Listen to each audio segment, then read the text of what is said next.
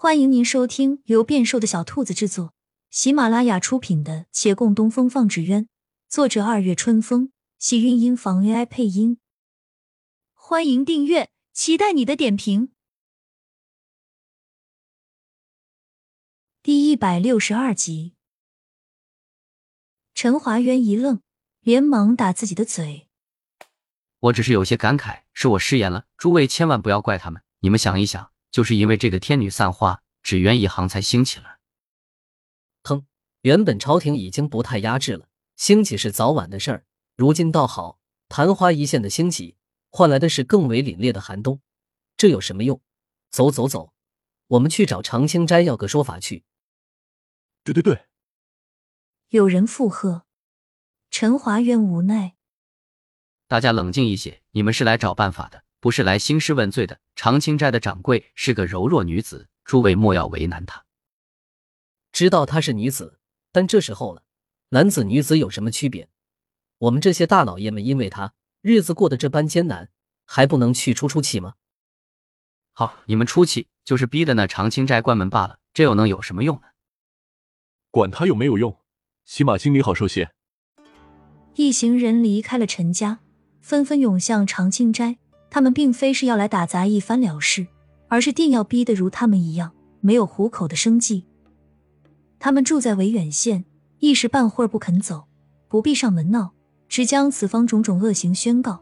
他们都是内行人，发现丝毫问题都能放到无限大。诸如那安神的门神纸鸢，有一人闻香后身上泛起了红疙瘩，这足够他们大做文章。质疑长青斋的纸鸢会影响人身体。这说法瞬间就漫天飞，而事实上，那人但凡闻到香薰都会不适，可没人在意。他们惯会断章取义，也能从专业角度说得头头是道。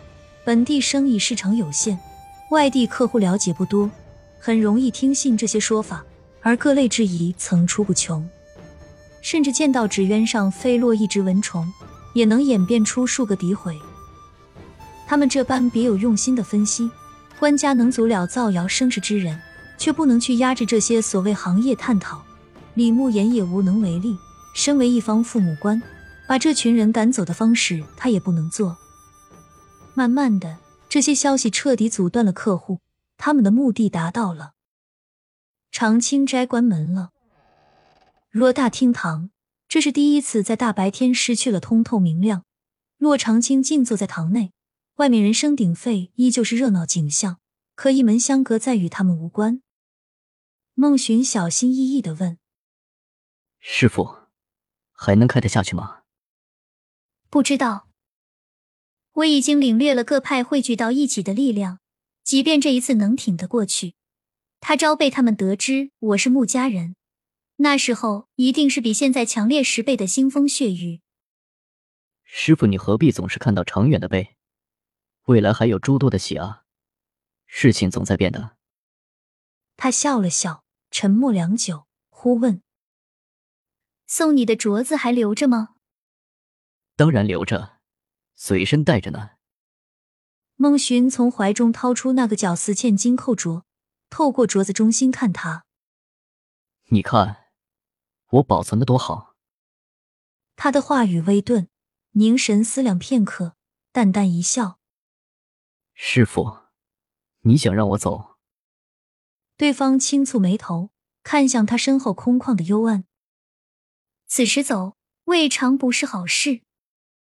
孟寻自是不肯走，可他分得清眼前人的关心与忧心，他需要成全他的关切，才会让他不再有那么强的的负罪感。但他也不能弃他而去。他站起身道：“好，我出去走一走。”帮你寻一个人回来。你说什么？不说二遍。长青斋关门三日后，孟寻一一起扬尘，驰骋千里而去。他由北向南，从京师过，到过胡商聚集之地。因为了解那人，所以走了他的踪迹。那人走走停停，他马不停蹄，三年的路数月走完，在回城的时候追上了他的脚步。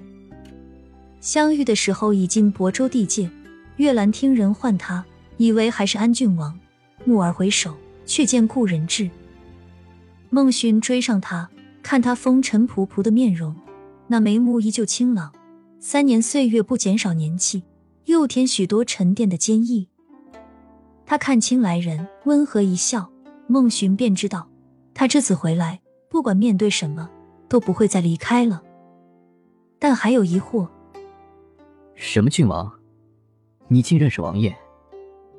月兰没好气道：“上回去京师的时候，误打误撞的相识，这趟出来又遇着了他，被他跟了好些时候。前些时候我定要归家，他劝不得，就恼怒而去。方才我以为他又追来了。”啊，听上去这王爷的性子可有些古怪。你这样不怕得罪他？他也许是生气了，但无所谓。话说，我听说家里出了事。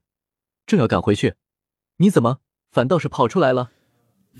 孟寻叹气：“我希望你能回来，可又怕你不肯，因此想找到你，好生劝说一番。你瞧我，原本准备了一堆的话语，但眼下看来都白费了。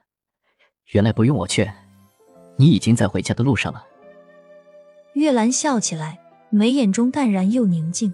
她抬眼看看暮色四合。古道上荒草丛生，周围静谧的无端，那些前尘已在心中消散，剩下的是平静的念。只有念想，不再执着。他浅声道：“赶路无趣，不如你说来听听。”亲亲小耳朵们，本集精彩内容就到这里了，下集更精彩，记得关注、点赞、收藏三连哦，爱你！